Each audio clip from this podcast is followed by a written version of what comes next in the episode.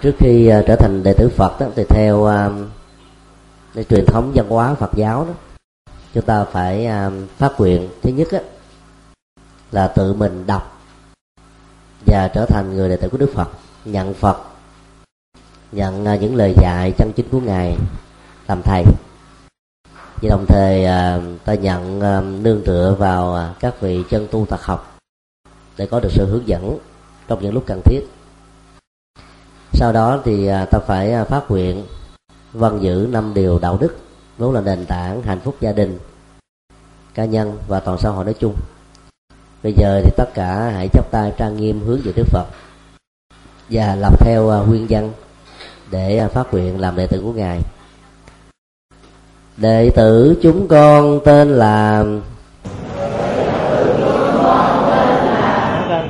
từ nay cho đến trọn đời xin nhận đức phật làm thầy. Đấng tuệ giác và từ bi. Xin phật gia hộ cho chúng con. Lại một lại, cầu phật chứng minh. Khi à, chúng ta phát nguyện quy Phật pháp tăng xong rồi đó. Thì à, trên căn bản chúng ta đã trở thành một Phật tử. Cái phần thứ hai là phần uh, sống với đời sống đạo đức đó, nó làm cho mình có phước báo khi làm Phật tử.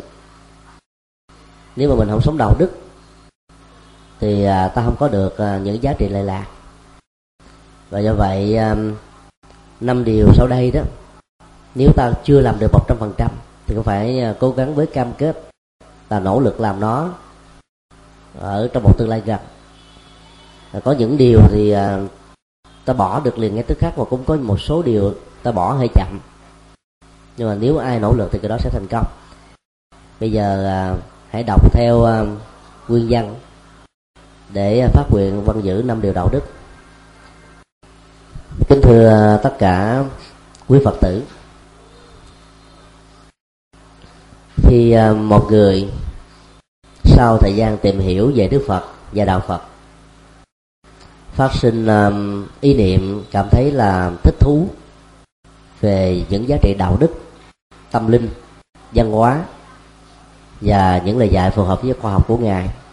Ta muốn nhận ngài làm thầy thì việc phát nguyện văn giữ ba ngôi tâm linh và năm điều đạo đức vừa nêu đó sẽ làm cho chúng ta trở thành một phật tử chính thức có rất nhiều người à, trong cuộc đời sống rất hiền lương và đạo đức. Nhưng vì do hiểu sai về đạo phật hoặc nghĩ rằng là giáo lý của ngài khó thực tập quá cho nên lỡ mà không làm được đó thì tội và lỗi của mình nhiều hơn cho nên thà không quy. Vì à, hiểu sai như thế cho nên à, đã làm cho chính mình bị mất đi cái quyền lợi trở thành đệ tử của đức phật chúng tôi uh, xin chúc mừng quý vị đã trở thành đệ tử của ngài. Sau uh, ba phát nguyện đương tâm linh và năm phát nguyện về đạo đức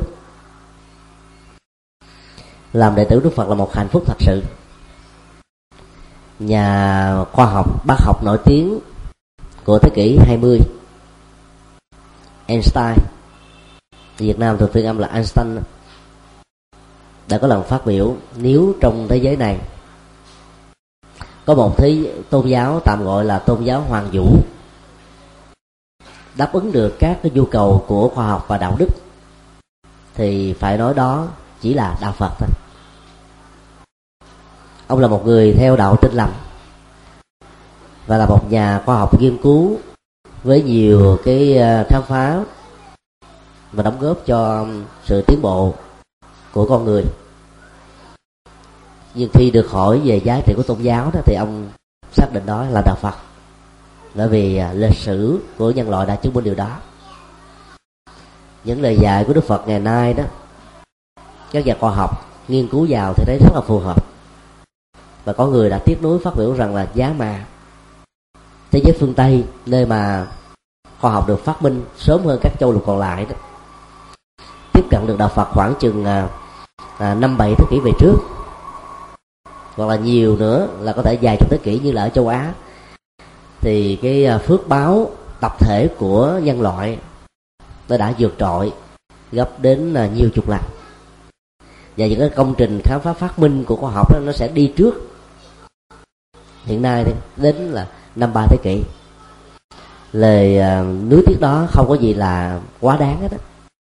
Bởi vì uh, ngày hôm nay đó các nhà khoa học vật lý hiện đại tìm thấy rất nhiều trong lời dạy của đức phật những cái uh, tư tưởng về vũ trụ quan nhân sinh quan rất là khoa học mà không có một tôn giáo nào cho đến bây giờ dù là à, cổ hay kim đông hay là tây ngay cả những à, giáo phái mới chi nhánh mới có thể có được những lời dạy rất là đặc biệt như là của đức phật. Đức phật à, là một thái tử đông cung từ bỏ ngôi vua và là người đầu tiên trở thành phật. Tại ấn độ thì chỉ có hai nhân vật thái tử đi tu thôi trong thời đại của ngài đó là mahavira sau này lập lên um, kỳ na giáo. Thì kỳ na giáo cũng là một tôn giáo tâm linh nhưng vì cái phương pháp thực tập quá khắc nghiệt suốt cả cuộc đời, tu sĩ chỉ mặc áo không khí thôi, tức là không khoác lên mình một chiếc áo nào hết á. Giống như nguyên ủy được mới sinh ra. Và phải dùng cái năng lực nội tại bằng thiền quán của mình để vượt qua cái lạnh và cái nóng. Lạnh á, thì à, tắm người mình bằng nước tro để bích các lỗ chân lông. Và vận khởi cái khí công để chống lại cái lạnh bên ngoài. Còn nóng đó thì à, thực tập, quán tưởng sự mát lạnh để vượt qua. Cho nên um, sự thực tập của giáo phái này nó không được quần chúng hưởng ứng lắm. Còn à, thái tử tất đạt đa là một người à, rất yêu nước, thương kính cha, có trách nhiệm với quê hương và xã tắc và um, bá tính của đất nước Sakya của ngài cho nên à, đến tuổi 29 mới lập gia đình. Từ ngày xưa các vị thái tử lập gia đình rất sớm, vì họ có quyền mà. Và họ có cơ hội được hưởng thụ. Đức Phật mãi mê cái công việc, nghiên cứu, học tập, luyện võ nghệ, đóng góp cho xã tắc, mà không nghĩ đến hạnh phúc của cá nhân. Năm 29 tuổi được cha ép lắm đó thì mới à, cưới công chúa gia du đà la. Mà đức hạnh cũng như là hương sắc của ngài là không có người nào có thể sánh bì. Vì nhan sắc ta có thể xem ờ, công chúa này như là các hoa hậu đẹp nhất của mọi thời đại. Còn về đức hạnh là một người rất là hiểu chồng, đồng hành với chồng trong mọi ờ, hành động chân chính. Mà dân gian thường nói là vợ ờ, thông minh thì chồng làm quan và khôn thì chồng làm quan ở đây cái khôn ngoan và đức hạnh của gia du đà la đó đã làm cho thái tử trở thành một thái tử xứng đáng. Và vua cha đã quyết định chọn chọn thái tử để truyền ngôi. Nhưng thái tử đã từ chối vì thấy rất rõ rằng là tất cả những hạnh phúc trần đời mà con người có được á, đỉnh cao nhất là vua này. không giải quyết được các vấn nạn lớn mà thái tử đã đặt ra. Đó là già bệnh chết sầu, bi, khổ, u, não. Còn bắt đắc, tức là muốn mà không đạt được. Hay là ghét ai mà phải gặp gỡ, thương ai mà phải à, xa lìa. Thân thể à, vật lý này nó không chiều theo ta. Khi thì bệnh, khi thì đau.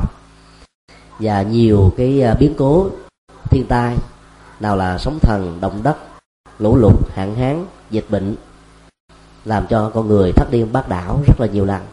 Đến lúc sống như là ba chìm, bảy nổi tám lên đên các vấn nạn về kiếp nhân sinh phủ đầy bởi những cái à, khó khăn và khổ đau đã làm cho thái tử không nghĩ đến cái hạnh phúc cho riêng mình và yêu cầu vua cha hãy giúp cho thái tử giải quyết việc đó.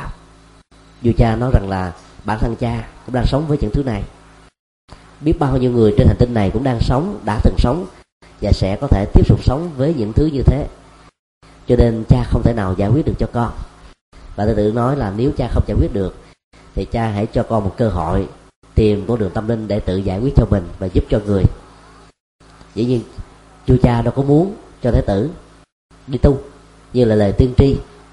Và khi thành công trong đi tu á, thì thái tử sẽ trở thành là bậc tâm linh vĩ đại nhất của hành tinh. Và vì lý do đó mà nhà vua đã xây ba cung điện nguy nga, đáp ứng ba mùa để giam chân thái tử sau đó tổ chức lễ cưới. Vì không muốn làm cha buồn cho nên thái tử đã chiều theo. Và ngay cái ngày à, thái tử à, trở thành cha tức là nhìn thấy được cái sự chào đời của một cái um, cái nụ sự sống mà nó là hoa trái của một cái tình yêu gia du đà la đã dành cho cho ngài đó thì uh, thái tử cũng đã quyết tâm từ bỏ hết tất cả mọi thứ để trở thành một nhà tâm linh và cái thời điểm đó, khi làm việc này đó, thì người ta quyền rủa đức phật dữ lắm ta nói rằng là mới làm người cha của một đứa con một ngày tuổi thôi, mà đã ra đi như thế là thiếu trách nhiệm, là bất nhân. Là một người chồng mà việc lễ cưới đến nó hôn nhân của một công chúa sắc nước hương trời chưa từng có đó, chưa đầy được một năm mà đã bỏ đi tu là trở thành là bất nghĩa. Là một người à, con thái tử cha thương mình giao cả gian sơn sự nghiệp cho mà lại không thừa kế nó đúng như cái sở quyền của cha là một người bất hiếu. Rồi nhiều cái lời tá oán khác như là um, bao nhiêu cái niềm hy vọng của bá tính dành cho mình mà bây giờ mình là đi riêng một mình ở một phương trời mà không biết là sự thành công của nó trong tương lai như thế nào. Như vậy là người thiếu trách nhiệm trốn tránh cái bổn phận của mình đức phật đã bỏ ngoài tay hết tất cả những điều đó. Vì ngài biết rất rõ là ngài cần cái gì và cuộc đời đang cần cái gì. Và sau 6 năm tu sai phương pháp khổ hạnh ép sát á suýt nữa là bị chết đức phật đã tìm kiếm ra con đường trung đạo.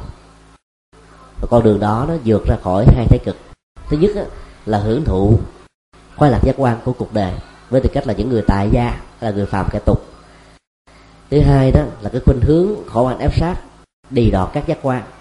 Làm cho nó không còn một cái ý niệm màng gì đến cái hạnh phúc trần đời này nữa hết và ngộ nhận rằng đó là giải thoát. Đức phật đã tìm ra được uh, chân lý và trở thành bậc giác ngộ đầu tiên của hành tinh. Giác ngộ vĩ đại.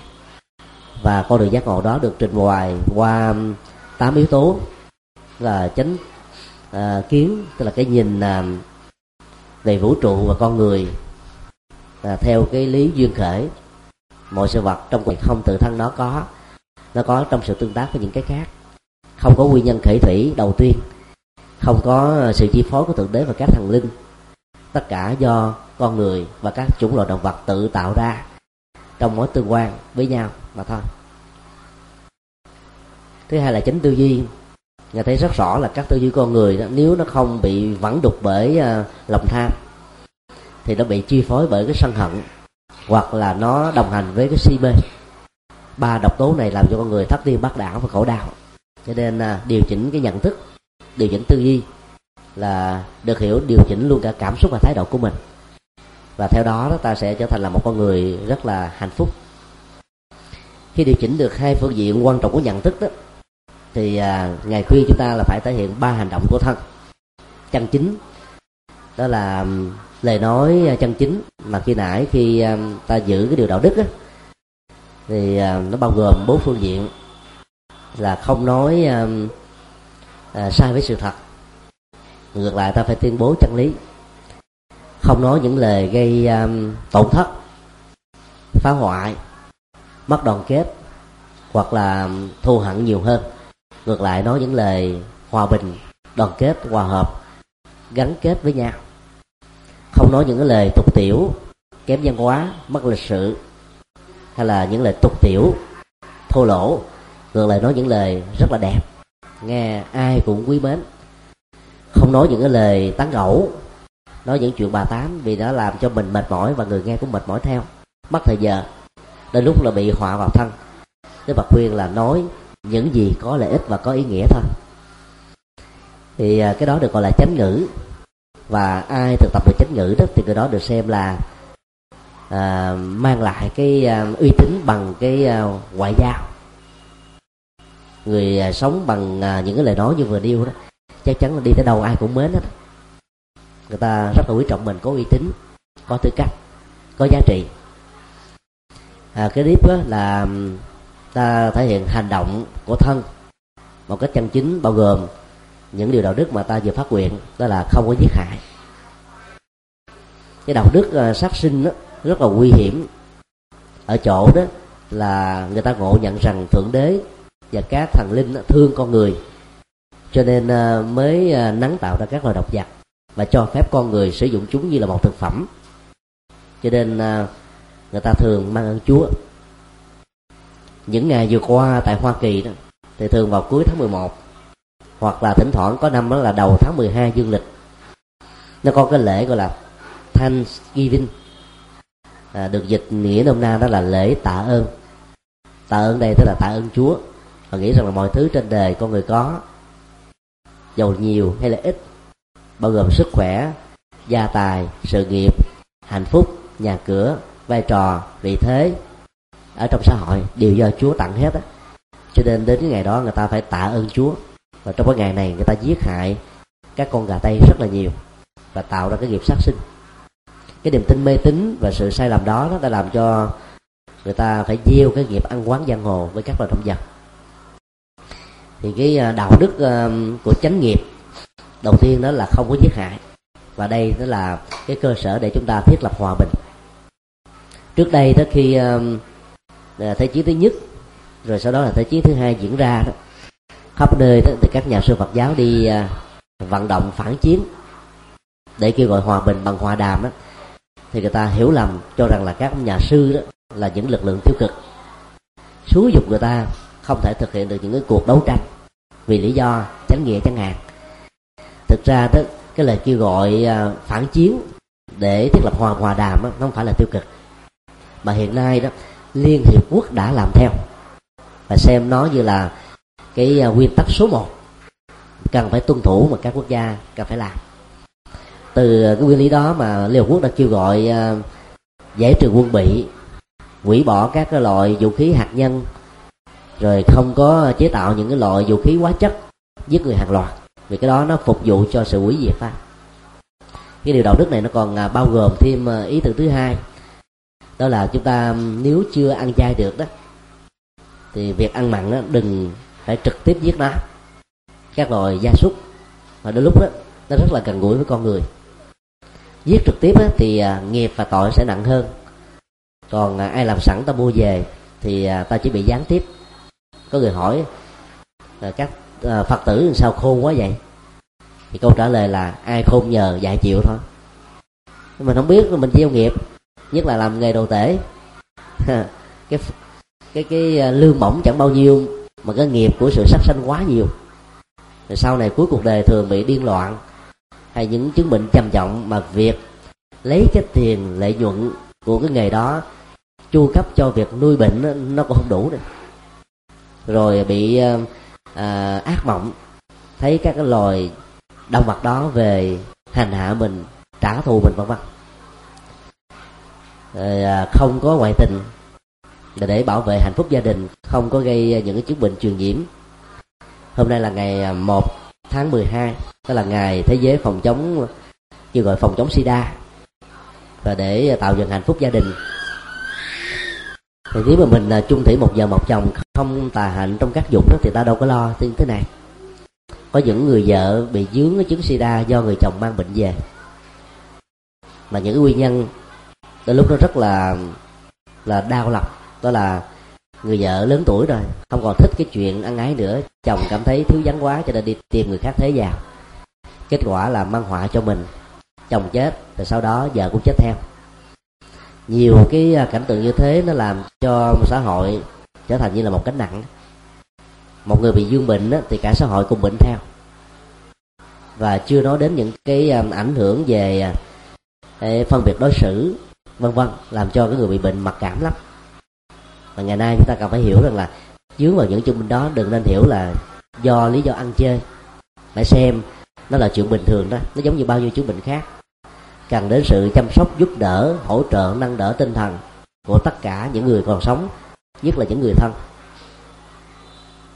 Rồi à, không um, uống rượu không có ma túy xì ke không có đưa vào trong cơ thể những độc tố không uống thuốc độc để tự tử không hành hạ bản thân mình vân vân.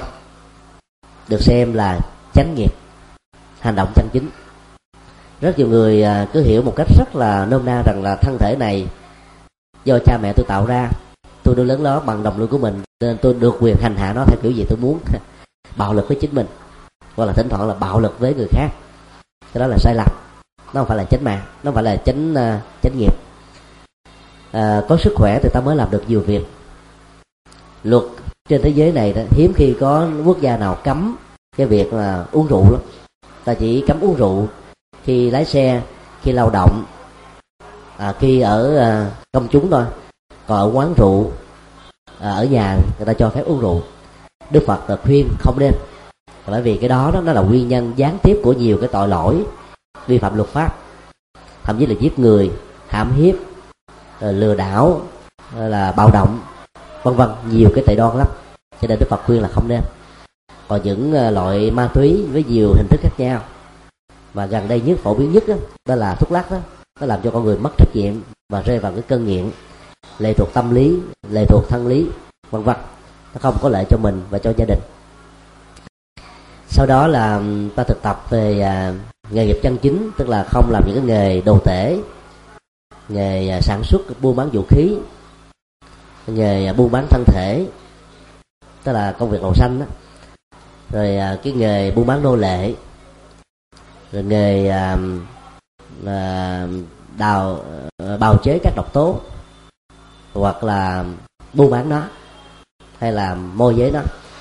Những cái nghề như vừa nêu đó nó có cái khả năng hủy diệt và dẫn đến nhiều hậu quả cho gia đình xã hội nói chung.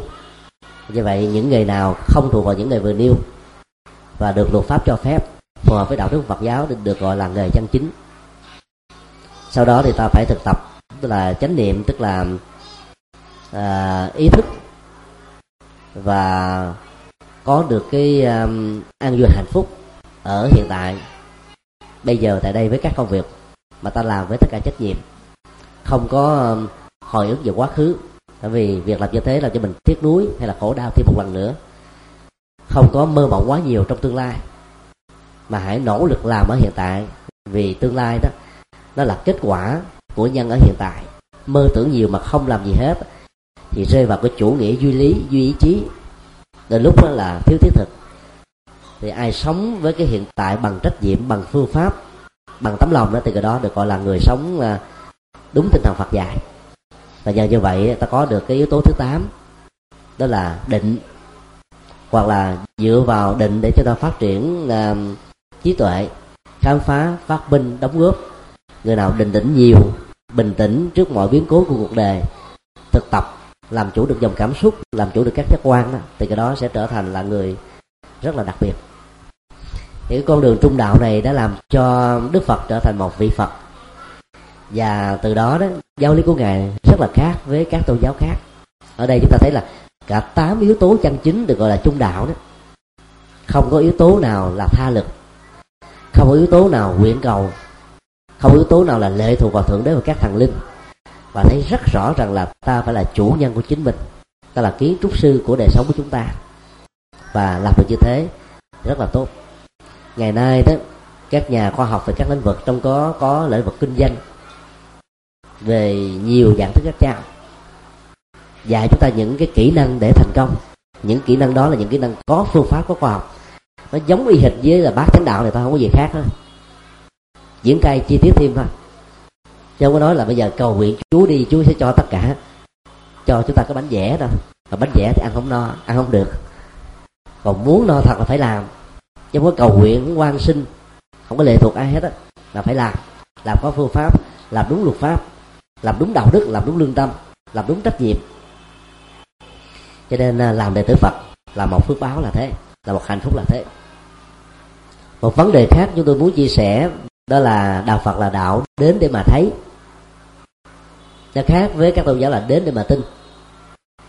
Đến để mà tin đó, thì mình đặt niềm tin vào chúa vào các thần linh. Kinh thánh ghi cái gì ta phải theo cái đó không dám đặt vấn đề.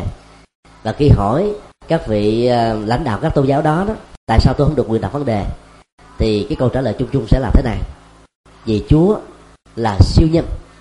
Tư duy của chúa là siêu việt hơn con người. Tất cả những cái gì con người biết, con người thấy, nghe, con người được học hỏi là giới hạn. Sẽ là một sự sai lầm lấy cái giới hạn của con người để đo cái vô hạn của thượng đế. Và ai đặt ra những vấn nạn đối với thượng đế là thách đối với quyền lực của ngài, thì người đó sẽ bị tội. Cái đó là cái cách mà lý luận theo khoa học tôi gọi là cả vú lấp miệng em còn đức phật nói một trong năm đặc điểm về lời dạy của ngài do uh, ngài thích lệ đó đó là đến để mà thấy đến với ngài phải là để mà tin mà lại để thấy như là một chứng nhân thấy như là một người quan sát thấy như là một nhà tư duy thấy như một người ờ, phán đoán độc lập có phương pháp. Và cho đến lúc nào những cái thấy bằng chứng của chúng ta nếu thực hiện nó có được lệ lạc hạnh phúc cho mình, cho người thân, cho người thương, cho gia đình, thì hãy làm theo, còn bằng không không cần phải theo ngài. Cho nên trong đạo phật nó có cái hiện tượng thế này. Cha mẹ là phật tử mà con em là phật tử, không sao hết á. Con em là phật tử mà cha mẹ có thể theo độ khác cô không sao hết. Vợ là phật tử, chồng không phải là phật tử cũng không sao và ngược lại. Thì bởi vì à, đến đây thấy cho đến lúc nào ta thấy bị thuyết phục, và việc gắn kết với đạo phật sẽ làm cho mình được hạnh phúc hơn sáng suốt hơn bình an hơn thì hãy theo. Hoặc không nếu mình chưa uh, cảm thấy như thế thì, thì uh, đức phật khuyên là khoan giỏi nhận ngài làm thầy. Một đặc điểm khác của đạo phật đó là thiết thực hiện tại. Đạo phật không có hứa hẹn chúng ta ở kiếp sau ở cái thiên đường xa xôi nào đó mà đạo phật dạy qua bát chánh đạo đó. Ta làm buổi sáng là ngay lúc làm đó ta đã có kết quả rồi. Buổi chiều cái dư hưởng của kết quả vẫn tiếp tục diễn ra. Thậm chí là nhiều năm về sau nó tiếp tục diễn ra nữa. Thì giống như là đầu tư kinh tế mà. Nếu biết cách đầu tư ta gieo giống là một mà thành quả là mười trăm triệu. Các nhà à, kỹ sư các nhà khoa học của nhật bản khôn lắm đâu có đầu tư nông nghiệp. Họ đầu tư những cái máy móc hiện đại. Ví dụ như là một cái máy kỹ thuật số 13x trở lên đi. Giá bây giờ nó phải là bảy tám trăm đô. Mà để ráp cái máy đó, họ chỉ tốn khoảng chừng ờ, có một giờ đồng hồ. Là bán được là 800 đô. Cái tiền lệ từ cái việc sản xuất cái này đó là khoảng là 500 đô. Tiền đầu tư, vốn liếng tất cả là khoảng 300 đô thôi. Trong khi đó, người nông dân Việt Nam đó phải làm chân lắm tay bùn cả một năm trời. Từ lúc chưa chắc gì có người đã dư được 800 đô. Đó là cái cách người ta tính toán mà đầu tư. Bỏ ra ít mà lời nhiều. Đó là đầu tư có phương pháp. Những nước nghèo như việt nam thì đầu tư cái phần thô thôi. Còn cái phần à, thành quả to lớn để có cái giá trị với hình thức là một sản phẩm đó thì ta không quan tâm lắm. Kết quả là ta lại tiếp tục làm ở đợi cho người khác đó. Ta làm công cho người khác đó, cho nước khác đó. những nước giàu hơn chúng ta. Hoặc là có cái lực lượng tri thức giỏi, hùng hậu chúng ta thôi. Còn theo Phật giáo, nếu mình có được chánh kiến, chánh tư duy, những cái phương pháp để mà trải nghiệm trong đời sống, người ta sẽ làm giàu. Và do đó đầu tư ít mà thành công cao. Thì tương tự cũng như thế, trong đời sống phước báo cũng vậy mình phải đầu tư, biết cách tính tính em không phải là để ờ, mang cái lợi ích ích kỷ cho bản thân mình. Mình tính để mình đầu tư cái nào nó xứng đáng cái đó. Cho nên là không có nguyện cầu gian sinh, mà lại làm nhiều. Là tinh thần phật giáo dạy như thế này, thay vì mình muốn có một đàn gà con, để sau này trở thành một đàn gà lớn, thì tốt nhất là hãy tìm làm sao có được những quả quả trứng có trống, và ấp nó một cái có phương pháp. Và điều thứ hai đức phật dạy trong cái tăng chi đó là có không vẫn chưa đủ, mà phải là nỗ lực làm sao để giúp cho những cái con gà mầm sống này trở thành những con gà thật sự. Nếu nó không từ mổ bằng cái mõm của nó để nó chui ra bên ngoài, thì ta hỗ trợ mổ nó thông thường con gà mẹ ít mổ dùng lắm. Thì bởi vì mổ không khéo nó trúng ngay cái đầu mắt nó bị đuôi sao? Cho nên phải để cho con gà con tự mổ bằng cách là nó truyền cái ờ, cái nhiệt lượng cần thiết để cho các con gà đủ sức để mà tạo sức sống cho chính nó thì đức phật đó là một bậc đạo sư như thế. Tức là gì ngài cung hiến cho chúng ta những cái năng lực nội tại của bản thân mình để mình tự tin có phương pháp dương lên mà thành công trong cuộc đời chứ không phải là trao tặng cho chúng ta một thành quả. Ngày nay đó giáo dục con cái đó được à, à, các nhà nghiên cứu trên thế giới vẫn khích lệ là là là trao phương pháp cho con em mình thành công hơn là trao gia tài kế thừa. Thì gia tài kế thừa con em mình nó sẽ phá sản sớm lắm hiếm có đứa con khôn ngoan giữ được gia tài. Cái gì không làm từ mồ hôi, nước mắt đó thì cái đó sẽ khó được bền lắm. Cho nên những gia đình phật tử chân chính đó sẽ huấn luyện con bằng cách là để cho con mình tự làm những hỗ trợ cần thiết để cho con thành công thì cần có, nhưng không phải là trao hết tất cả. Cho nên ờ, giáo pháp như thế rất là thiết thực hiện tại. Có nhiều người ta lý luận như thế này, đến với đạo phật mệt mỏi lắm. Bởi vì đức phật khuyên mình phải làm tự làm hết. Còn đến với đạo chúa đạo tinh lành đạo hồi hay là các tôn giáo khác á, thì chúa hứa hẹn đủ thứ chỉ cần giao khoán niềm tin cho chúa thôi. Chúa mang lại các thành quả cho chúng ta. Cầu nguyện đi. Sự mầu nhiệm sẽ có mặt trên cuộc đời. Nghe ai mà không mê. Cái à, thói quen của lòng tham là ai cũng có hết trơn á. Và rất nhiều tôn giáo đã biết khích lệ khai thác triệt để vào lòng tham. Để cho người ta dễ dàng theo đạo. Đức phật thì không cần số lượng tín đồ đông mà ngài dạy là người ta uh, phải làm theo. Và làm theo rồi là có kết quả thôi. Cái gì mà mình tự làm nó bền bỉ lắm. Rồi cái gì mà người khác làm cho mình á khi được khi không khi còn khi mất không bao giờ được đảm bảo chứ và bây giờ các nền kinh tế ở quốc gia ở một quốc gia mà muốn được bền bỉ đó thì cũng phải là kinh tế tự lực ở trong nước thôi. Cho đến bây giờ bắt đầu năm nay Việt Nam mới vận động là người Việt Nam gọi là sử dụng hàng Việt Nam tiêu thụ hàng Việt Nam quá chậm. Thì từ xa xưa Đức Phật đã dạy cái kinh tế tự túc mình mỗi người phải tự túc cho chính mình phải tự làm cho mình được phát triển nè. Cái câu chuyện à, à, tùng địa giống xuất ở trong kinh pháp hoa của Phật giáo Đại thừa đó là một triết lý về cái kinh tế tự túc tự lập mà mỗi quốc gia cần phải làm mỗi gia đình cần phải làm mỗi người cần phải hướng về khi nghe Đức Phật truyền bá chân lý pháp hoa, tức là cái tiềm năng tuệ giác mà ai cũng có để à, đánh thức Đức Phật thì cũng quên, đánh thức tiềm năng. Giải phóng những cái mặc cảm tự ti về bản thân mình, giải phóng những mặc cảm về quá khứ để giúp cho một người trở thành thành công. Thì rất nhiều các vị bồ tát ở các hành tinh khác đã phát huy như thế này. Kính bạch thế tôn, cái từ mà người ta tôn kính ngài, cả thế giới này tôn kính xin ngài hãy cho chúng con một cơ hội được phục vụ cho con người ở hành tinh của ngài. Đó là một diễm phúc rất lớn cho chúng con. Đức phật mới nói như thế này này các vị bồ tát, trước nhất là tôi xin ghi nhận cái tấm lòng đặc biệt của các vị. Nhưng tại hành tinh của tôi đã cũng có những người, mặc dù chưa bằng được với các vị, nhưng mà trước sau gì cũng được như các vị. Sau đó đức phật đã huấn luyện và chỉ trong tích tắc thôi. Thì từ dưới đất giọt lên các vị bồ tát mới toanh. Và những vị bồ tát này làm các phật sự, đóng góp cho xã hội, dấn thân cho cuộc đời, và làm cũng giống như là các vị bồ tát ở các hành khác. Dĩ nhiên đây là một cái câu chuyện ngụ ngôn thôi, câu chuyện không có thật. Nhưng mà nó được đưa ra trong kinh, để chúng ta thấy rằng là lòng đất á, nó là cái nơi chứa tất cả các cái quặng quý báu nhất các loại kim loại, các loại vàng, đều nằm ở dưới lòng đất. Các loại dầu mỏ cũng nằm dưới lòng đất, mà cái này đó ai sở hữu được nó nhiều là trở thành giàu nước nào sở hữu được các quặng nhiều là người đó trở thành giàu cho nên lòng đất đây đó là đất tâm. Ở trong mảnh đất tâm chúng ta nó cũng có rất nhiều cái quặng tiềm năng. Về cái sở trường chuyên môn lĩnh vực này, lĩnh vực khác.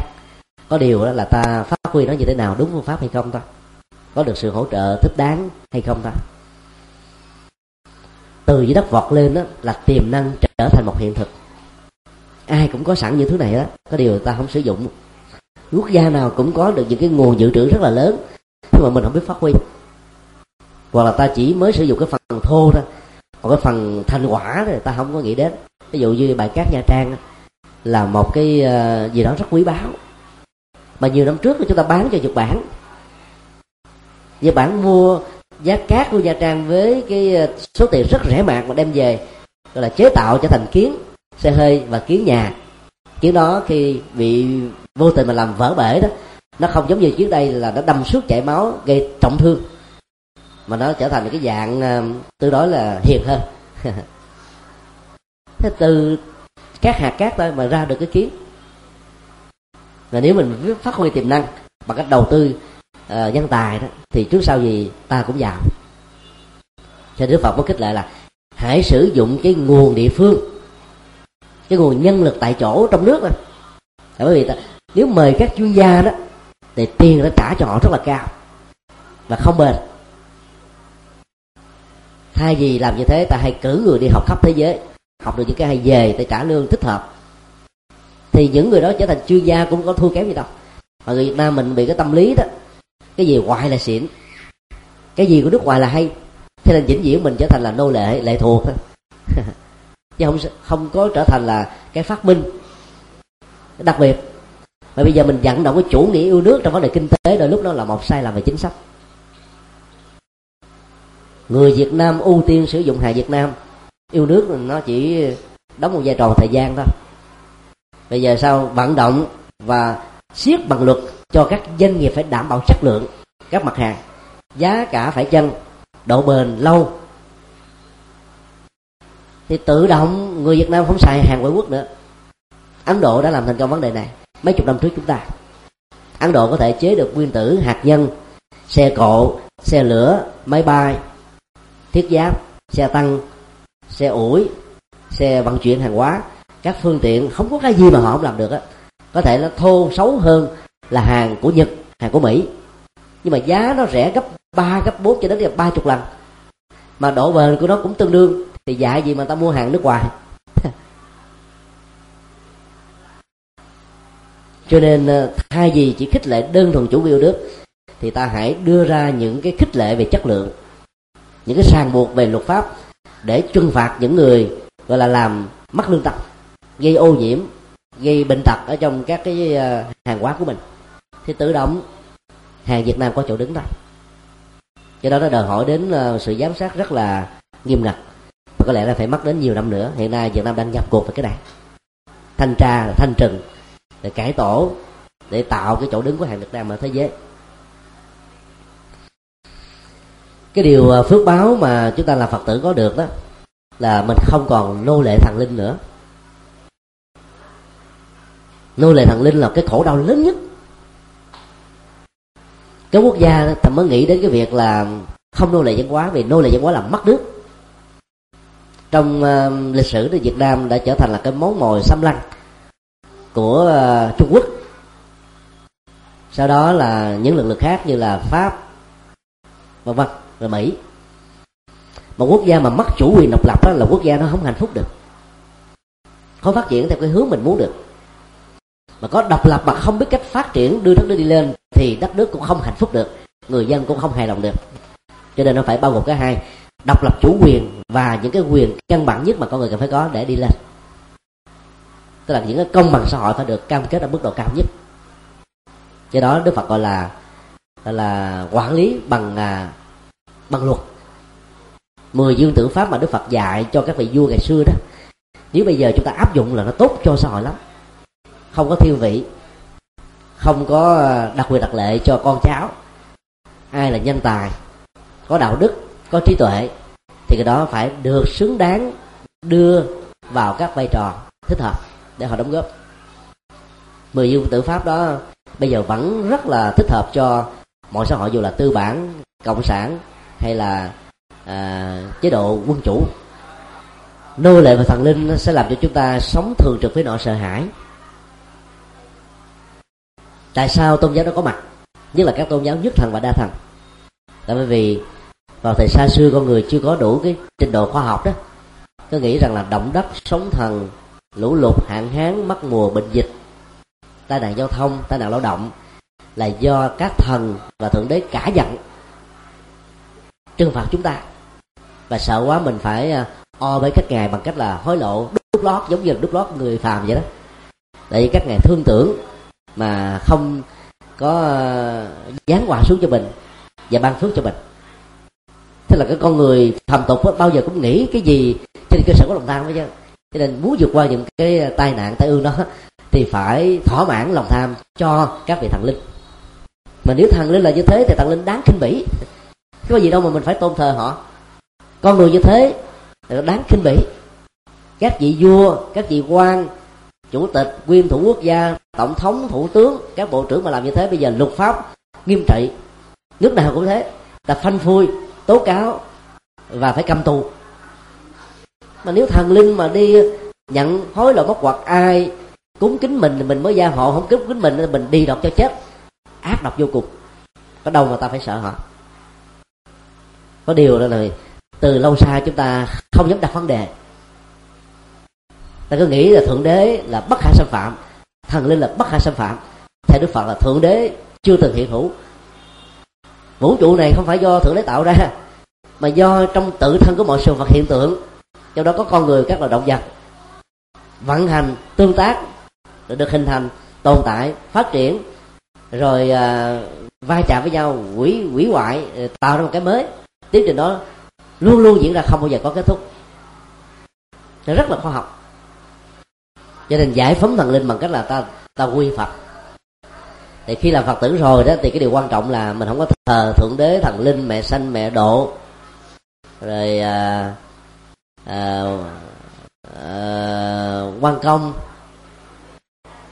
Mình, mình nghĩ rằng là các vị này sẽ hộ trì mình mà không có. Không ai hộ trì mình bằng chính mình đâu. Mấy vị không tin cứ vi phạm luật pháp đi để cầu mấy vị đó hộ. Lúc mà tòa án lại cầm đầu mình á thì mấy ông thượng đế thần linh trốn mất hết trơn à. bởi vì nếu mà ông có mặt mà ông có bị liên lụy luôn. Thì nó không có ai cứu hộ được bằng chính cái phước và đời sống đạo đức của chúng ta. Đó là điều mà đức phật đã xác định. Và có lần đức phật là phát biểu trong kinh, nếu thượng đế là có thật, thì thượng đế là một nhân vật bất công, cần phải lên án, vì đã tạo ra một thế gian hư hỏng. Nghe nói rất là khôi hài trên thực tế thì thượng đế chưa từng có mặt nó chỉ có mặt ở trong sự tưởng tượng của con người thôi. Cho nên Nietzsche, một triết gia Đức đã phát biểu thượng đế đã chết ta khi mà khoa học và kiến thức con người phát triển đó, thì cái chỗ đứng của thượng đế không còn nữa. Nó chỉ tồn tại trong những người mê tín thôi. Và khi mà chúng ta không tin là có thượng đế đó, thì vấn đề còn lại là ta phải tin vào đạo đức của mình, tin vào phản đối của mình, tin vào cái sự đạo diễn chân chính của mình ta để ta trở thành một cái người tốt cái đó là cái tính trách nhiệm rất là cao. Giải phóng cái sự nô lệ khỏi các thần linh thì mình sống bình an lắm. Không còn sợ hãi nữa. Mà sợ hãi là cái ờ, mất hạnh phúc lớn nhất. Điều uh, cuối cùng mà chúng tôi muốn chia sẻ là khi làm phật tử thì chúng ta có cơ hội uh, chuyển được nghiệp. Trước đây là mình sống theo cái uh, thói quen thôi. Mà có người nâng thói quen trở thành như là một bản năng bất khả xâm phạm. Không muốn thay đổi nó. Ta đôi lúc là hãnh diện tự hào về những cái cá thánh mạnh mà mình có nữa. Trong nghệ thuật trong các lĩnh vực đó, thì à, người ta chùa những người có cá thánh mạnh. Nhưng mà cá tánh mạnh mà tích cực đó thì lên giữ nhưng mà cá tánh mạnh tiêu cực đó, đó là sự quan cố là bảo thủ là chấp trước. Nếu Phật khuyên là phải mạnh dạn bỏ nó. Thì theo Phật thì mình có được cái khả năng chuyển nghiệp. Ba ngôi tâm linh đó sẽ giúp cho mình chuyển nghiệp. Nương tựa vào Phật là chuyển nghiệp mê tín dị đoan về thượng đế các thần linh. Nương tựa vào lời kinh Phật giải. Với sự hành trì đó, thì ta sẽ chuyển được cái nghiệp, tin vào các học thuyết chủ nghĩa tôn giáo mà vốn không có khả năng giúp cho mình được hạnh phúc thật sự. Ta phải bỏ cái đó qua một bên. Cái nào hay thì học cái nào dở là phải mạnh dạng bỏ. Chứ không nên giữ nó. Giữ nó là họa cho bản thân mình. Tức là thay đổi nhận thức. Còn theo các vị ờ, chân tu thật học đó, thì ta học được những bài học thực tế. Dĩ nhiên trong cuộc đời cũng có những nhà sư hổ mang. Tức là những người sống không đúng lý tưởng của Phật dạy làm mất niềm tin của quần chúng. Nhưng đừng vì những hiện tượng cá lẽ đó mà ta phổ quát quá đó và có một cái nhìn ám ảnh rằng là thầy tu nào, sư cô nào cũng giống như thế. Dân gian việt nam có những câu rất là triết lý. Nhà dột có nê, mía sâu có mắt. Không vì vì một cái lỗ dột mà bỏ cả một căn nhà. Không phải vì một cái mắt sâu mà bỏ cả một cây mía. Cũng giống như tô cơm á, chỗ nào có sạn thì bỏ sạn ra, chỗ nào không có sạn thì tiếp tục ăn. Trong một nồi canh có con sâu, mặc dù nó làm rầu mình nếu mà mình quan trọng quá. Bỏ con sâu ra ăn những phần còn lại vẫn tốt như thường, đâu có bệnh tật gì đâu đâu có tai hại gì đâu. Đó là cái nhìn rất là lạc quan, rất là tích cực, rất là thiết thực. Tại vì nhân quả ai làm mấy chịu thôi, không thể một người này làm mà bắt tất cả thế giới còn lại phải chấp nhận cái hậu quả của nó. Do đó chuyển được nghiệp thái độ, chuyển được nghiệp nhận thức, chuyển được nghiệp hành vi, nó làm cho mình trở thành một người rất là mới. Trước đây thì mình có thói quen uống rượu đối với những người nam đi bây giờ mình đi quyết tâm là bỏ. Bởi vì bỏ rượu đỡ tốn tiền. Đỡ tốn tiền nhậu. Mỗi chậu nhậu. Đối với dân nhậu, thứ thiệt đó là vài ba triệu. Lấy vài ba triệu đồng đó mình giúp cho gia đình của mình hay là gia đình của vợ mình thì hạnh phúc biết mấy. Mà người ta lại không thích làm thế. Ta là thích là thỏa mãn cái khẩu vị đó mà thực ra là đưa cái à, cái bệnh tật vào trong cơ thể thôi, có lợi ích gì đâu rồi ma túy, xì ke, thuốc lắc và những độc tố khác nó cũng có tác hại tương tự. Cần phải vượt qua. Bây giờ làm chưa được thì phải quyết tâm làm. Trước đây mình uống, ví dụ ngày ba sĩ, bây giờ tuột xuống còn hai sĩ rưỡi. Vài tháng còn hai sĩ, vài tháng nó còn một sĩ. Sau đó là còn dài chung, rồi từ từ dứt luôn. Có quyết tâm là thành công à quý vị à, ai đã từng làm chồng đó thì cứ hỏi các bà vợ xem có bà vợ nào thích chồng mình uống rượu không? Thì vì thương quá thì phải bà phải chấp nhận thôi, chứ có bà nào mà thích uống uống rượu đâu. Bởi vì cứ hỏi thêm một lần nữa, có bà vợ nào thích ông chồng hút thuốc lá không? Thôi thấy mồ. Làm sao mà thương nổi, nhưng mà ráng thôi, lỡ lỡ thương rồi phải ráng thương. Nên đôi lúc nhiều người nam rất là ích kỷ. Những cái thói quen của mình nó làm cho người vợ phải chịu đựng đó là nếu mà ông chồng nào mà lỡ mà dướng vào xì ke, cứ hỏi vợ mình có bà vợ nào mà thích ông chồng mình bị dướng xì ke không? Tiền tốn quá nhiều, bệnh tật quá nhiều. Thậm chí là khi bị dướng cái bệnh này là là là là thân tàn ma dại luôn, thân bại danh liệt. Người vợ phải chịu đựng đó. Cho nên à, ta phải biết là cân nhắc giữa cái thói quen của mình và cái hạnh phúc của vợ con để ta vượt qua nó còn bốn cái ờ, điều đạo đức còn lại đó thì cả nam lẫn nữ vợ lẫn chồng lớn lẫn nhỏ đều phải thực tập nó hết á vì nó liên hệ đến tất cả chúng ta. Và điều sau cùng á cái việc phước báo mà đến với đạo phật á, là mình ờ, biết ờ, dung trồng công đức cho kiếp sau. Ta là sống một cách thiện lương ở hiện tại làm những việc nghĩa những việc có cho cuộc đời hiện tại. Và những cái làm đó nó không bao giờ hết á nó sẽ giữ lại cho kiếp sau của chúng ta nữa. Cho nên ờ, là người phật tử là sống ờ, có đạo lý, có tình người, có vô ngã, có vị tha lắm. Mình ờ, thành công, hạnh phúc cho mình rồi mình cũng phải biết chia sẻ. Nên trong các cái nguyên tắc nhập thế của phật giáo đó, ở trong sáu cái toàn hảo đó, thì cái bắt đầu cái toàn hảo đó là bố thí. Nhường cơm, xẻ áo, lá làm đùm lá rách. Lá rất ít, đùm lá rất nhiều lá rách tả tê thì đùm cái lá rớt bằng tê tinh thần đó rất là đặc biệt ở trong đạo phật. Tại vì ta phải sống cho riêng mình. Cái gì cho đi thì không bao giờ mất. Cái gì giữ đó lúc chết đó, mang theo không được, khó siêu. Do đó, khi mình có, mình dư, nên làm việc nghĩa dĩ nhiên cái việc ờ, kế thừa cho con cái thì ta cũng phải cân phân. Còn lại cho những hoạt động xã hội, cho những hoạt động tâm linh văn hóa, cho những quỹ tốt ta cũng phải làm để góp phần phát triển cho ờ, cho cuộc đời nói chung. Thì hôm nay là ngày rằm tháng 10 nhân cái lễ quy quý vị, chúng tôi ờ, nói đôi điều về hạnh phúc được làm phật tử. Để chúng ta cảm thấy mình đã chọn đúng con đường. Và từ đây về sau đó ta sống uh, một cách bền bỉ với nó. Có người có thể hỏi rằng là nếu lỡ sau này mà tôi không uh, thích đạo phật rồi tôi bỏ đạo phật thì có bị tội gì không? Câu trả lời là hoàn toàn không. Chỉ có là mất quyền lợi thôi. Giống như mình có cơm ngon mình nói là cơm này dở quá mình không ăn mình uống thôi. Có thuốc có bác sĩ giúp đỡ mình để cho mình được lành bệnh mà mình nói hơn. giờ tôi không cần các dịch vụ y tế này nữa tôi bỏ thì mình chết sớm hơn thôi chứ không có tội gì hết nó phát nguyện theo đạo phật rồi bỏ cũng không sao. Có điều còn lại là ta biết thương chính mình hay không thôi. Còn các tôn giáo thường ta hù dọa.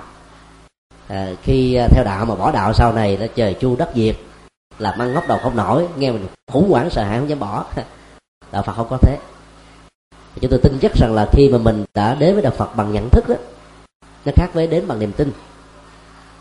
Thì giàu cho sau này ta có gặp những cái hoàn cảnh khó khăn như là những thách đố giàu cho có bị dụ dỗ đi nữa, ta cũng không có bỏ được. Tôi biết rất rõ rằng là cuộc đời này, mọi thứ đều do mình làm ra. Nhưng hỗ trợ chỉ là thứ yếu thôi. Và nếu ta biết cách, ta vẫn khắc phục được.